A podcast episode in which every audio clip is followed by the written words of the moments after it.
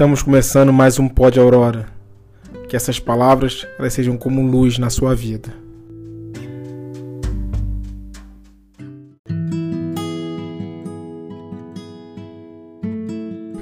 Ainda tem um lugar na mesa.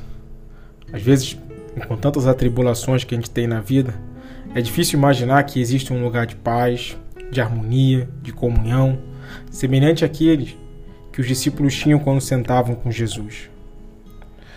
O que acontece é que, nos tempos atuais, a liturgia do templo, com seu esplendor, ela parece servir somente para cobrir o vazio de instituições religiosas que já vivem num mundo à parte, distante das necessidades reais das pessoas.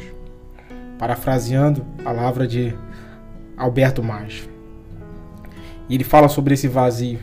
Quantas vezes nós saímos dos nossos cultos, das nossas missas, das nossas reuniões, e naquele momento nós nos sentimos bem com uma energia positiva, mas horas ou dias depois, novamente nós estamos com um vazio no nosso eu interior. Talvez a gente está buscando fora o que está dentro de nós.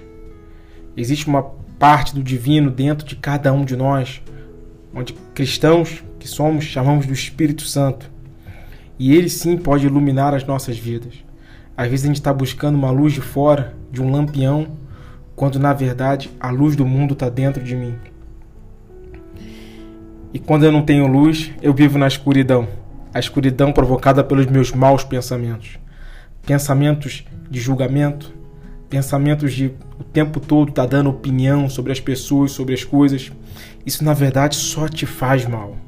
Ter opinião para tudo, julgar as outras pessoas, só te faz mal não te faz bem. Não foi assim que Jesus iluminou o mundo. E Jesus também disse: Olha, quem me segue jamais caminha nas trevas. Ou seja, quem escolhe o caminho do amor, do perdão, da compaixão, ele nunca está na escuridão. E esse caminho de Jesus é um caminho de serviço, e não é um caminho de cerimônia. E para isso, a gente precisa abandonar as nossas pretensões de domínio essa nossa insaciável ambição de poder e domínio sobre as pessoas, de querer dizer o que elas têm que fazer ou deixar de fazer. A gente precisa simplesmente parar de cobrar as pessoas e servi-las. Servi-las como elas são. E é isso que nos vai trazer a alegria. O caminho de Jesus, ele se move na esfera divina e funcionada por um grande amor pela humanidade e por grande atenção às necessidades e o sofrimento de cada pessoa, continua Alberto Mag no seu livro As Loucuras de Deus. Então ainda tem um lugar na mesa. Mas a mesa de Jesus talvez não seja essa mesa do poder, das grandes cerimônias, dos grandes cultos, das grandes missas, daquelas coisas que duram três, quatro dias. Talvez elas só alimentam a nós mesmos e constroem uma cortina de fumaça dos nossos sofrimentos.